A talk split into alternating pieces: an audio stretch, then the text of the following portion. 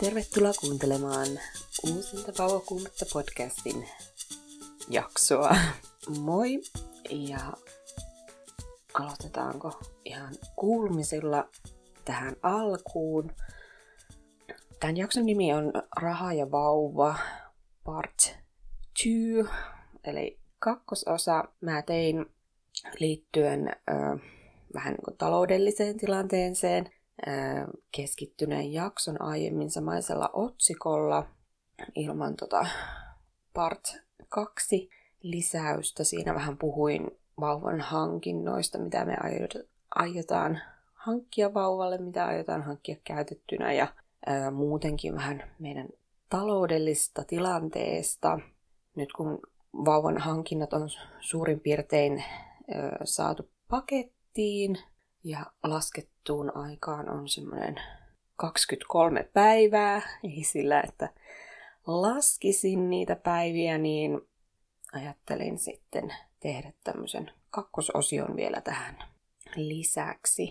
Mutta mitä kuuluu tällä hetkellä, niin olo on fyysisesti aika raskas. Ää, mulla siis alkaa raskausviikko 37 kahden päivän päästä. Ja tuntuu, että vasta raskausviikko 37 ää, aika jotenkin todellakin on hidastunut ja päivät on pitkiä, viikot on pitkiä, ää, tosi malttamaton olo ja tosiaan ää, aika vaikea silleen niin kun suhtautua siihen, minkälainen olo myös on fyysisesti tällä hetkellä, että vaikka niin kuin mieli olisikin ja onkin tällä hetkellä vielä silleen aika semmoinen reipas, että tekisi mieli tehdä kaiken näköistä, niin sitten kroppa pistää kyllä stopin aika nopeasti siihen. Mutta joo. Tällä viikolla myös kävin sypekatilon käynnillä toistamiseen, siis tämän raskauden aikana. Ensimmäisen kerran kävin joskus äh, ehkä raskausviikolla 25 tai jotakin siinä main. Ja nyt sitten kävin uudestaan. Mm, en usko, että teen näistä synnytyspelko-kätilön käynneistä mitään erityisjaksoa erikseen. Ihan sen takia, koska musta tuntuu, että mä oon puhunut jo niin paljon näistä omista peloista yleisesti tässä podin aikana. Ja äh, jotenkin se, että pelothan ei ole niin kuin yleisestikään, niin kuin, jä, tai siis niissä ei jossain niin kuin järkiosiota, niin jotenkin ehkä en halua sitä enää sen enempää käsitellä tässä, mutta siis voin sanoa silleen, että, että mun synnytyspelko, mikä on ollut tässä jo ennen raskautta ja varsinkin raskauden aikana, niin se on vähän semmoista aaltoilevaa liikettä tekevää, että välillä se helpottaa ja välillä se puskee pintaa enemmän. Ja tällä hetkellä se ehkä puskee pintaan enemmän sinällään. No sen verran voin sanoa tuosta sypekäynnistä, että, että siellä nyt ei tullut kauheasti mitään uutta. Eikä se niin kuin kauheasti ehkä tässä vaiheessa raskautta ja tässä vaiheessa, kun synnytys on jo niin kuin viikkojen käsillä, niin se nyt ei ehkä kauheasti auttanut enää, mutta onpa nyt tullut käytyä siellä. No sen verran se ehkä auttoi, että joka, tai siis näillä kerroilla kun on käynyt siellä, niin sitten tämä kätilö on aina kirjannut sinne mun tietoihin vähän semmoista tietynlaista synnytyssuunnitelmaa, niin nyt sitten kirjattiin myös se, että mahdollisesti niin ponnistusvaiheessa voisi vielä laittaa spinaalin, mutta katsotaan, miten se menee. Öö, mitä muuta kuuluu? No siis tietysti haluaisin, että vauva olisi täällä. Öö, malttamattomuus vain kasvaa päivä päivältä. Mutta samaan aikaan on myös miettinyt sitä, että ymmärretäänköhän me, niin kuin mu, me niin kuin mun puolison kanssa sitä, että miten iso niin kun, elämänmuutos se vauva tulo tulee olemaan, että pitäisikö mun enemmän niin kun, nauttia näistä rauhallisista, hiljaisista aamuista. Kello on tällä hetkellä 9.50 ja mun puoliso on vielä nukkumassa, on sunnuntai aamupäivä ja mulla on kaikki tämän päivän tunnit aikaa käytettävissä sellaisena, mitä itse haluan niille tehtävän. Haluaisin kyllä niin kuin silleen tosi paljon, että vauva olisi täällä ja, ja jotenkin tutustua häneen ja nähdä, että minkälainen meidän vauva on ja miten hän käyttäytyy, minkälainen temperamentti hänellä on ja, ja muutenkin vaan pitää vauvaa sylissä. Mehän siis ollaan aloitettu remontti vauvaa varten. Tuota, Nämä on mun mielestä silleen hauskaa, koska musta välillä tuntuu, että, että ainakin itse niin kun suhtaudun vauvaan vähän silleen, ja tämä myös liittyy varmaan pesärakennusviettiin, että haluaisin, että niin kuin kaikki on täydellistä, että kaikki, kaikkialla on ihan tip-top puhdasta ja että kaikki olisi silleen jotenkin hyvin tehtyä ja ajateltua vauvaa varten, että tuleeko meille semmoinen pieni kuningas, joka muka tarkastaa kaikki nurkat, siis ei tietenkään.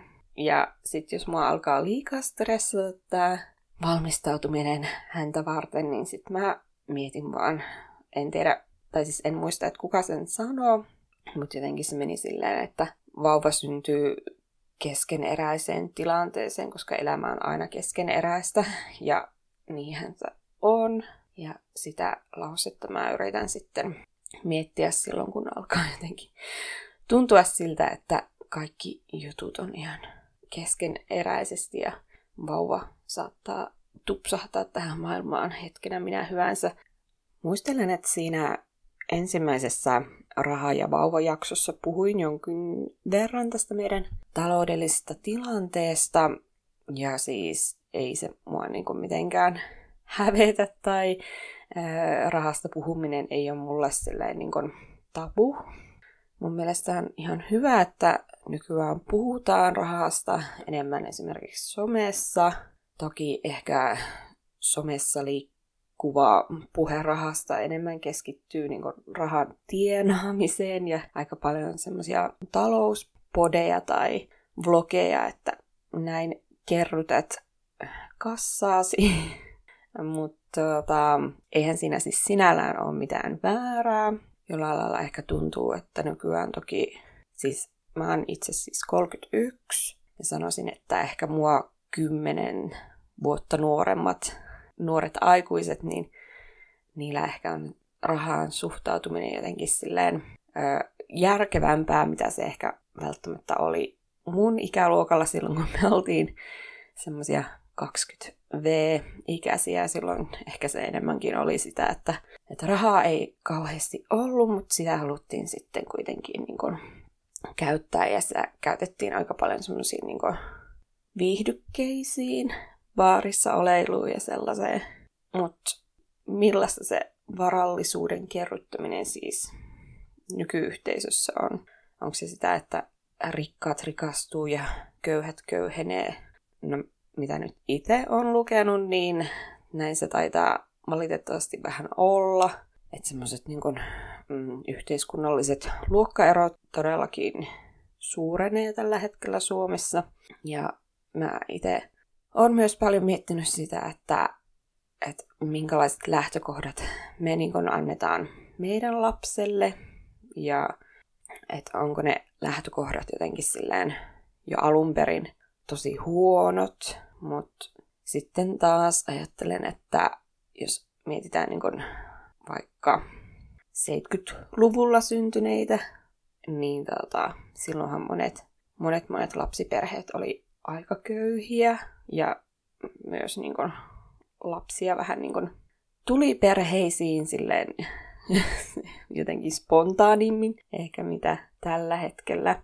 Mm, toki No, jos haluaa nyt historiaa tässä ajatella, niin toki siis ehkäisypilleri tulo niin Suomeenkin 60-luvulla, niin se on jo itsessään vaikuttanut siihen, että, että lapset ei synny niin ihan kauhean spontaanisti, vaan enemmän niin suunnitellusti perheisiin.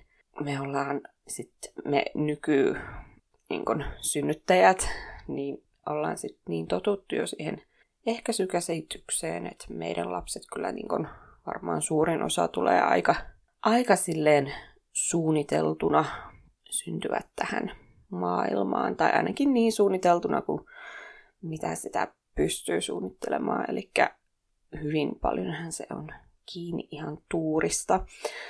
Öö, mitäs mä nyt tässä selitän? No, meidän vauva tosiaan syntyy tämmöiseen, tämmöiseen taloudelliseen tilanteeseen, että mun mies jatkaa töissäkäyntiä ja pitää jossain vaiheessa isyysvapaita. Synnytyksen jälkeen hän pitää kaksi viikkoa, mikä on hyvin niin kuin, ö, varmaan stereotypinen aika. Ja sitten me ollaan puhuttu siitä mahdollista isäkuukauden pitämisestä mun vapaan niin päättymisen jälkeen, mutta ei olla vielä siitä päästy oikein yhteisymmärrykseen. Itsehän olin siis opiskelija statuksella ennen äitiysvapaalle jäämistä ja opiskelijana. Toki on myös niin kuin, taloudellisesti ihan ok, ei välttämättä kannattavaa, mutta siis jos vaikka pystyy aikuisiällä niin kun opiskelemaan vaikka ansiosidonnaisella, niin kyllähän siinä niin kun tulee toimeen. Mutta sitten mä en itse opiskellut ansiosidonnaisella, niin mun tulot oli hyvin, hyvin pienet. Ja se tarkoittaa sitä, että myös mun äitiysvapaan tulot, eli äitiysraha ja vanhempainvapaan raha, eli tulo, niin on sitten sitä ihan minimiluokkaa. Öö, no, tilanne on nyt sitten t- tämä, ja en mä nyt sitä niin kuin silleen jaksa surkutella enää sen enempää. Toki se on stressaavaa, että jokainen niin kuin, sentti merkitsee, jokainen sentti lasketaan hyvin tarkkaan siis meidän perheessä, mutta toki myös välillä voi ottaa silleen vähän, vähän rennommin ja miettiä, että tilanne nyt on tämä mikä on ja ei tämä tule ikuisesti olemaan tämmöistä. Eli mulla on edelleenkin todellakin niin kuin, tarkoitus ö, palata työelämään.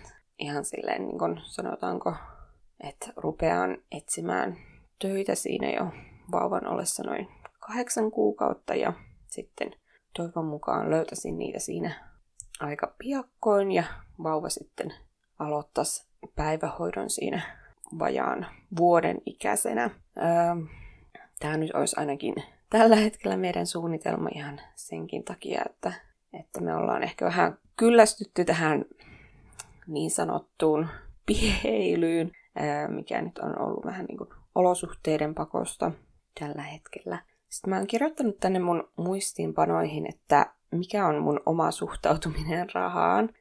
Ihan siis sen takia, koska musta tuntuu, että Suomessa on vähän ehkä semmoinen yleinen suhtautuminen siihen, tai on ollut, että, että rahaa ei saisi niin kuin, välttämättä haluta saada lisää, tai se on jotenkin, niin kuin, äh, en tiedä onko tämä termi nyt oikein, mutta semmoinen niin vähän häpeällistä, jos sä niin kuin, haluat kerryttää välttämättä sun omaisuutta tai muuten. Mun oma suhtautuminen rahaan on vähän, um, no se on ehkä aika rentoa sillä lailla, että hyvin mielellään käytän rahaa ja sitten se säästöpuoli on ehkä vähän ollut aina niin kuin vaikeaa. Mä luulen, että se on myös ihan niin kuin persoonasta kautta temperamentista riippuvaa, mutta toki myös ihan sitä, että miten niin kuin on joko itseään kouluttanut käyttämään rahaa tai sitten minkälaisen mallin on saanut niin kuin rahan käyttöön vaikka ihan lapsesta lähtien kotoa. Ja se on ehkä silleen kuitenkin jollain lailla tässä raskauden aikana mulla muuttunut se oma suhtautuminen rahaan, että siitä on tullut jotenkin paljon tärkeämpää. Ja siis kun sanon tärkeämpää, niin tarkoitan sitä, että jotenkin on tullut niin tärkeämpää, että sitä olisi enemmän ja että sitä olisi niin kuin silleen turvattu määrä niin kuin meidän perheelle, ei vaan niin kuin pelkästään mulle itselleni ja myös turvata lapseni tulevaisuutta paremmin, että enää ei ole vaan kyse itsestäni. Musta tuntuu, että aika monet, mutta ei ole siis mitään niin prosenttitietoutta mulla tai tämä vaan tämmöinen mutusuhtautuminen tai siis mututuntuma, niin musta tuntuu, että aika monet nykyään säästää lapsilleen tai sitten sijoittaa niiden vaikka lapsilisät tai muulla lailla, että aiotaanko me esimerkiksi säästää meidän lapselle, niin ehkä joskus, mutta en usko, että ainakaan tässä hänen ensimmäisten elinvuosien aikana se on välttämättä mahdollista. Öö, no ei varmaan ainakaan ennen kuin sit mäkin palaan takaisin työelämään. Ja sitten mä mietin, että onko tämä nyt jotenkin kauhean silleen vastuutonta nykyään, että jos ei ole säästötiliä lapsille. Mutta en tiedä, siis jollain lailla mä ehkä haluaisin vähän kapinoidakin sitä kohtaan, että niin siloteltaisiin niin tie elämään omalle lapselle. Toki se on siis silleen mukavaa, jos pystyy niin kun, auttamaan omaa lastaan, vaikka just silloin täysi-ikäisyyden kynnyksellä. Mutta sekin on ehkä vähän silleen, en tiedä, onko tämä vähän semmoinen suomalainen näkemys, että, että jokainen vähän niin kuin tulisi myös pitää silleen huolta itse itsestään. Mutta siis en tiedä. No, katsotaan. Ehkä, ehkä mekin aukastaa jonkunnäköinen säästötili meidän lapselle, mutta tällä hetkellä se nyt ei ole vielä ainakaan ykkösprioriteettia.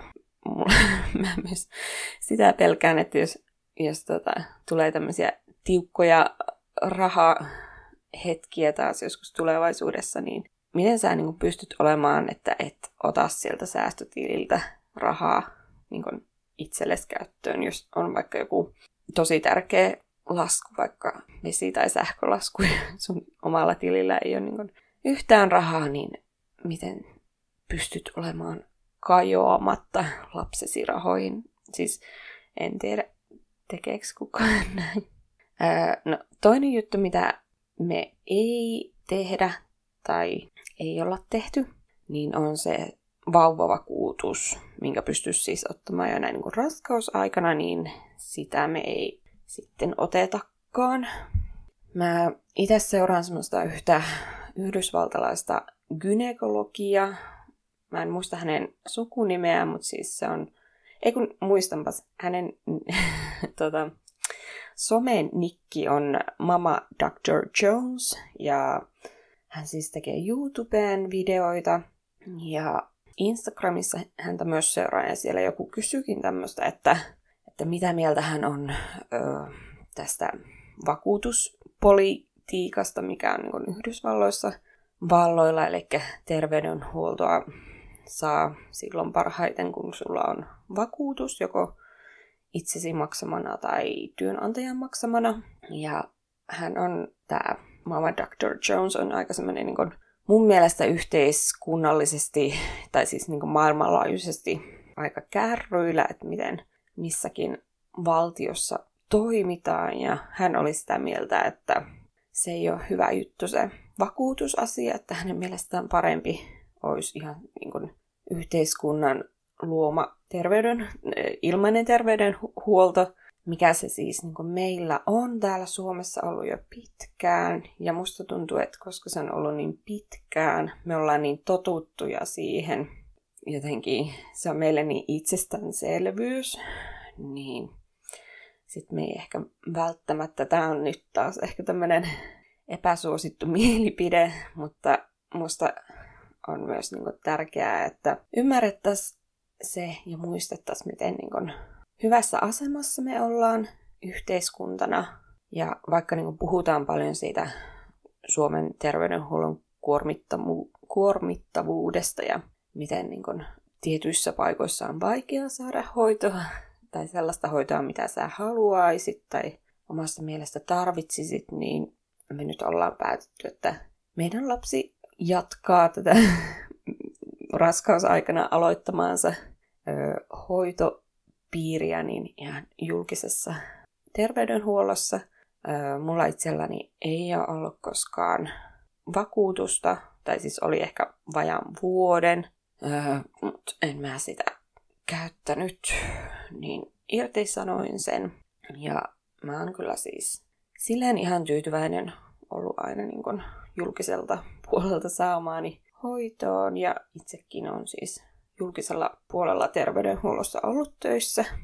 Toki sillä tiedän, että minkälaista se on niin työskennellä, kun sulla on sellainen jatkuva pieni paine siinä päällä. Ihan siis sen takia, että ö, rahasta puhutaan paljon siellä työpaikalla ja miten pitää aina säästää ja miten pitää muistaa ja tehokkaasti toimia ja muuta.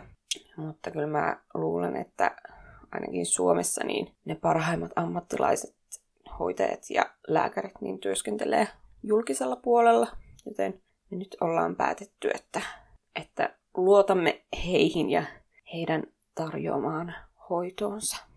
Okei, no sitten siinä ekassa raha- ja vauva jaksossa mä käsittelin sitä... Äh, äh, rupesi hengästyttämään. Pidin äsken pienen tauon ja kävin vessassa ja kipusin rap, äh, rappusit tänne yläkertaan ja nyt äh, meinaan tehdä tässä kuolemaa. Äh, Mutta siis käsittelin siinä jaksossa asioita, mitä me aiotaan hankkia vauvalle ja, ja, ja näin, niin voisin nyt vielä tässä tämän jakson puolella vähän kerrata, että, että tota, mitä me ollaan hankittu meidän vauvalle ja mitä meiltä vielä puuttuu tai mitä mahdollisesti hankitaan sitten vasta vauvan syntymän jälkeen. Mutta jos mä tälle lyhyesti mietin itse, että mitkä on semmoiset ihan essentiaaliset jutut ennen vauvaa tai ennen kuin hän on tässä maailmassa, niin ihan jos lähtee niistä niin kuin perusjutuista, eli joku turvallinen nukkumispaikka, sitten mun mielestä joku tapa liikuttaa vauvaa, eli joko rattaa tai sitten joku muu tapa, millä ö, saa häntä paikasta A paikkaan B. Mm, jos olette paljon autoilevia, niin toki turvakaukalo, sitten vaatteita jonkun verran, hygieniajutuista varmaan. No en tiedä, siis niitä kun kuitenkin niin kuin pystyy ostamaan ihan niin kuin mistä tahansa marketista, siis tarkoitan tämmöisiä niin kuin hoitovoiteita ja muuta, niin ostaa joitakin juttuja, mutta ei ehkä kannata mun mielestä ainakaan ostaa vielä mitään niin semmoisia D-vitamiinitippoja tai jotain eri, erikoisgeelejä, että katsoo sitten, että minkälainen iho vaikka omalla vauvalla on, että ärtyykö se jotenkin erityisen paljon. Öm, mitäs muuta? Nukkumista, vaatetusta, hygieniajuttuja, ehkä pikkasen, mm, yksi tai kaksi pakettia vaippoja. Ja no, oikeastaan niilläkin pääsisi aika hyvin, hyvin alkuun. Meillä on ö, tällä hetkellä semmoinen kehto, joka on pikkasen pinnasänkyä pienempi. Se me saatiin mun miehen siskolta lainaan. Siinä vauva nukkuu varmaan ensimmäiset vajaat puoli vuotta. Sitten meillä on vaatteita ostettuna aika paljon mun mielestä. Loppujen lopuksi niitä alkoi kertyäkin sitten suht, suht suuri määrä. Niitä me ollaan ostettu, tai siis minä olen ostanut aika paljon kirpputorilta ja sitten jonkun verran ollaan saatu lahjaksi niitä.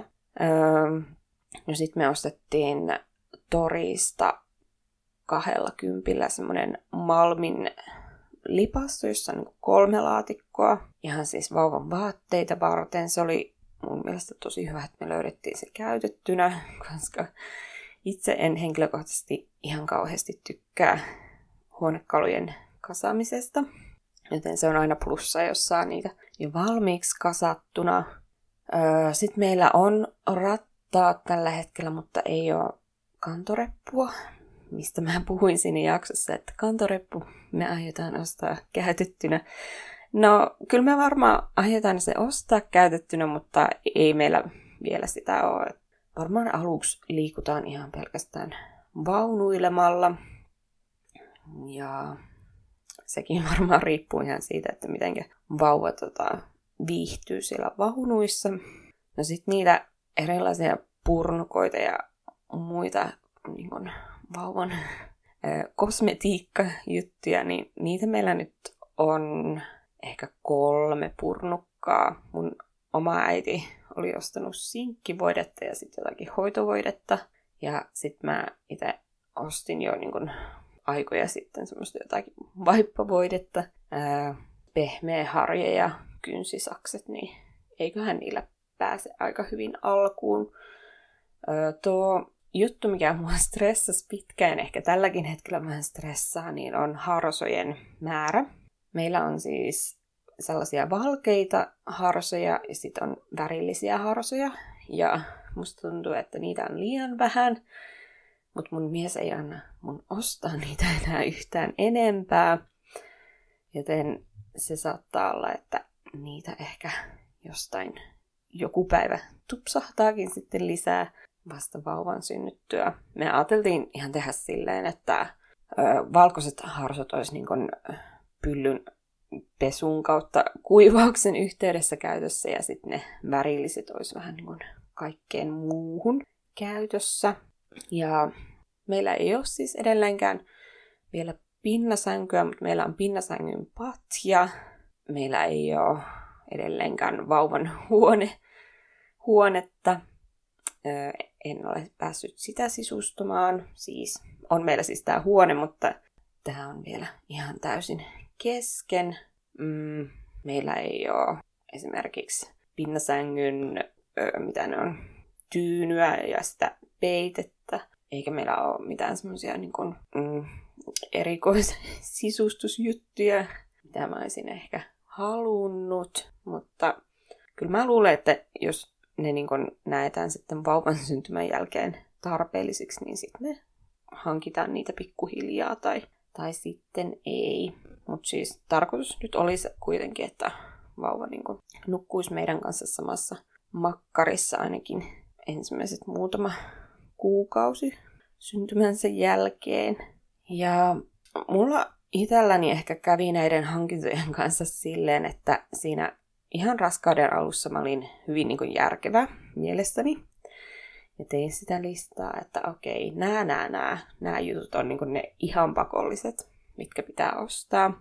Ja sitten pikkuhiljaa siihen listalle alkoi tulla niin enemmän ja enemmän kaikkia juttuja, mitä mä ajattelin, että on ihan pakollisia.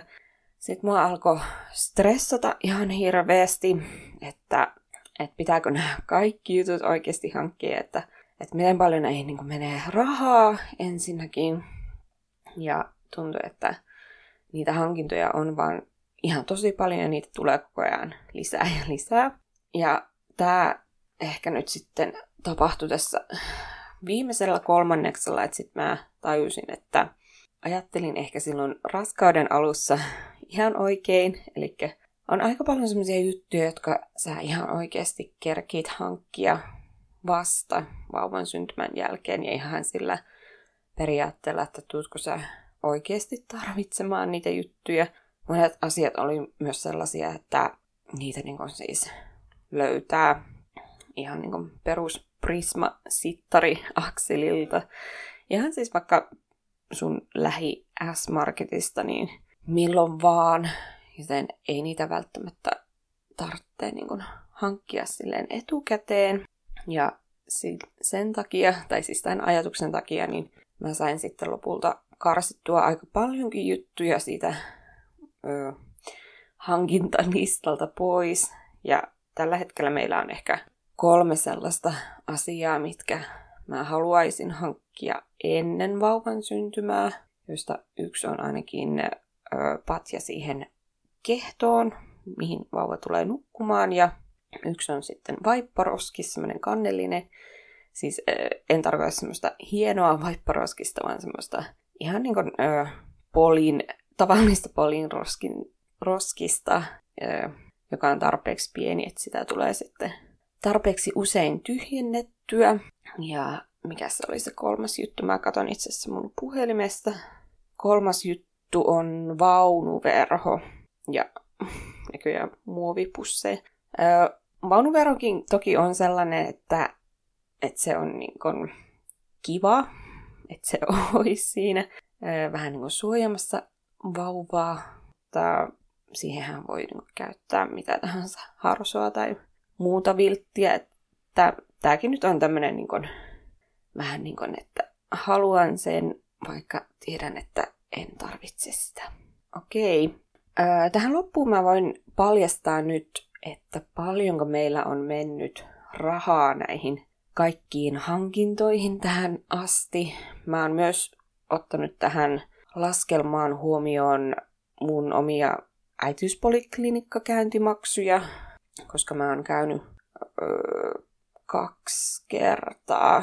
Ehkä tulee vielä kolmas kerta tässä raskauden aikana, että käyn vähän niin kuin semmoisella ylimääräisellä käynnillä siellä.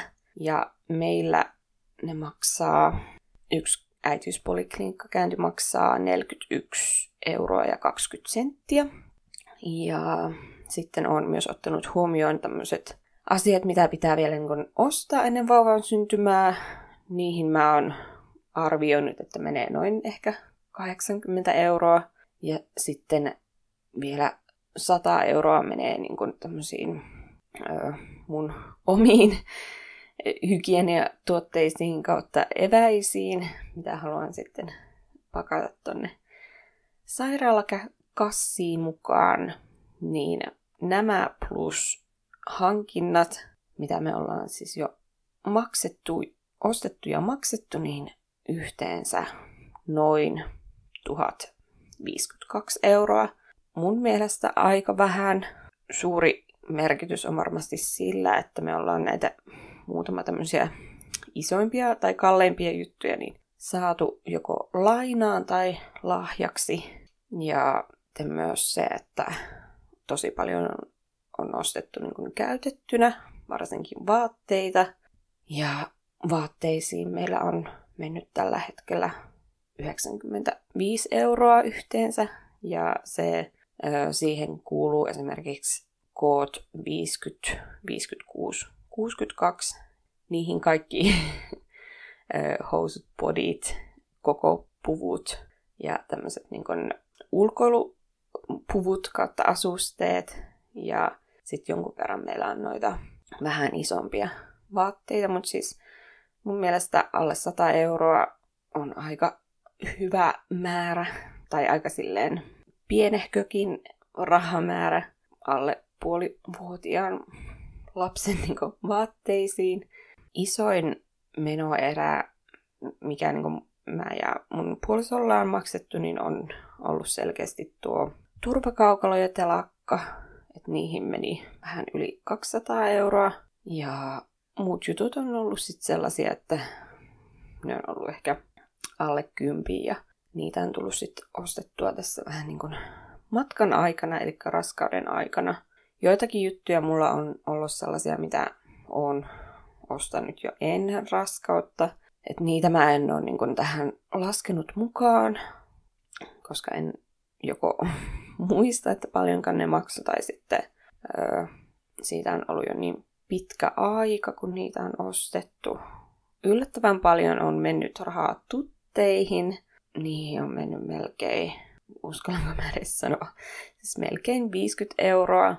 Ja niitä tutteja on joku noin kymmenen kappaletta. Niitä on osan siis semmoisia erilaisia, että vähän niin kuin sillä, sillä ajatuksella, että mikä tutti häntä miellyttää eniten.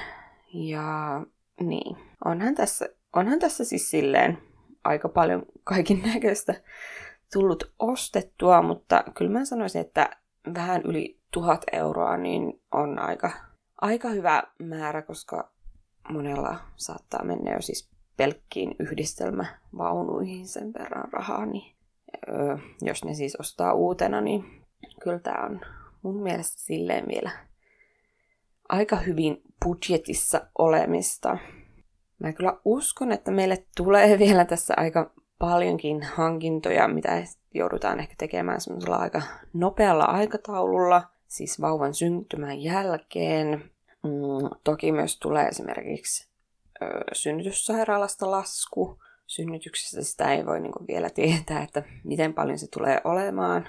Jos kaikki meni ihan niin kuin normisti, niin veikkaisin, että alle 150 euroa, mutta heti jos tulee jotakin komplikaatioita tai vauvan pitää vaikka olla pidempään seurannassa sairaalassa, niin sittenhän toki ö, laskun summa pompsahtaa vähän isommaksi. Muutenkin sekin tietysti mietityttää, että jos me siirrytään siihen korvikkeeseen, niin miten paljon siihen menee rahaa kuukaudessa. Mä mietin, että ää, lapsilisä, joka on siis yhdestä lapsesta tällä hetkellä 94,88 euroa, niin tota, se aika hyvin niin kun, pienellä vauvalla ö, korvaa niin kun, hänen hygien, hygieniamenonsa, mutta sitten jos siihen lisätään vielä korvikeruokinta, niin sit se ei ehkä ihan korvaa sitä. Tai no siis en tiedä. Mulla on vähän semmoinen mielikuva, että korvike on aika kallista, mutta jos joku tietää paremmin, että paljonko noin vastasyntyneellä menee rahaa korvikkeeseen kuukaudessa, niin laittakaa mulle viestiä. Ja sitten myös ehkä nämä ensimmäiset kuukaudet syntymän jälkeen ei niin tarvitse tehdä näitä vaateostoksia ihan kauheasti, niin kyllä mä luulen, että miten se menee se sanonta, että lapsi tuo rahan tullessaan, niin ehkä lapsi lisää ihan ekat alle puoli vuotta riittää aika hyvin niin vauvan, vauvan menoihin, mutta katsotaan sitten. Nyt musta tuntuu, että mä rupean lopettelemaan tätä jaksoa. on tässä nytten jutustellut vajaa 50 minuuttia, niin pääsen editoimaan. Ja sitten myöskin tänään tiedossa vähän lisää remppaa. Nyt kun mä kävin aamulla katsomassa tota meidän makkaria, että missä vaiheessa se on tällä hetkellä, niin kyllä se näyttää paremmalta mitä eilen illalla. Eilen illalla meinasi tulla pieni hermoromahdus. Musta tuntuu, että ei tästä tule kyllä yhtään hyvä. Me ollaan siis niin kun, äh, oikeastaan kaikki pinnat, myös lattia sitten loppujen lopuksi, niin viimeisenä aiotaan maalata uudelleen ja se maalaaminen, vaikka se sinällään on tosi rentouttavaa, niin se on myös tosi stressaavaa, koska musta tuntuu, että mulla on niin jotenkin pikkutarkka luonne tällä hetkellä, että mä haluaisin, että kaikki on täydellistä ja kaikki maalausjälki on täydellistä ja niin priimaa kuin voi vain olla ja en tiedä. Tämä on aina tietysti tällaista, että minkälaista elämää sä haluat itse elää, niin tee, tee itsellesi sellaista elämää. Jos haluat kehittää itsellesi stressiä raskauden loppuviikoille, niin aloita makuuhuoneen remontti. Mutta joo, tänään olisi siis tiedossa vähän jatkaa sitä remonttia ja sitten me käydään ehkä pienillä treffeillä miehen kanssa. Me ollaan nyt yritetty viikonloppuisin keksiä jotakin kivaa tekemistä kahdestaan vielä, kun ollaan tässä kaksin. Mä ajattelin laittaa vielä tonne Vauvakummetta podcastin Instagram-sivuille semmoisen pienen kyselyn tässä jaksossa esitellyistä asioista. Mm, ehkä ja tokihan myös tänään on raskausvatsa kuvaukset tiedossa, eli mun mies ottaa taas näin niin kuin neljän viikon välein kuvan kasvaneesta vatsasta, niin ihan mielenkiintoista nähdä, että onko se oikeasti raskausviikkoon 32 verrattuna niin kasvanut hurjasti, koska siltä musta tuntuu, joten ne nyt ainakin löytyy Instasta sitten myöhemminkin. Mutta siihen asti, moi moi!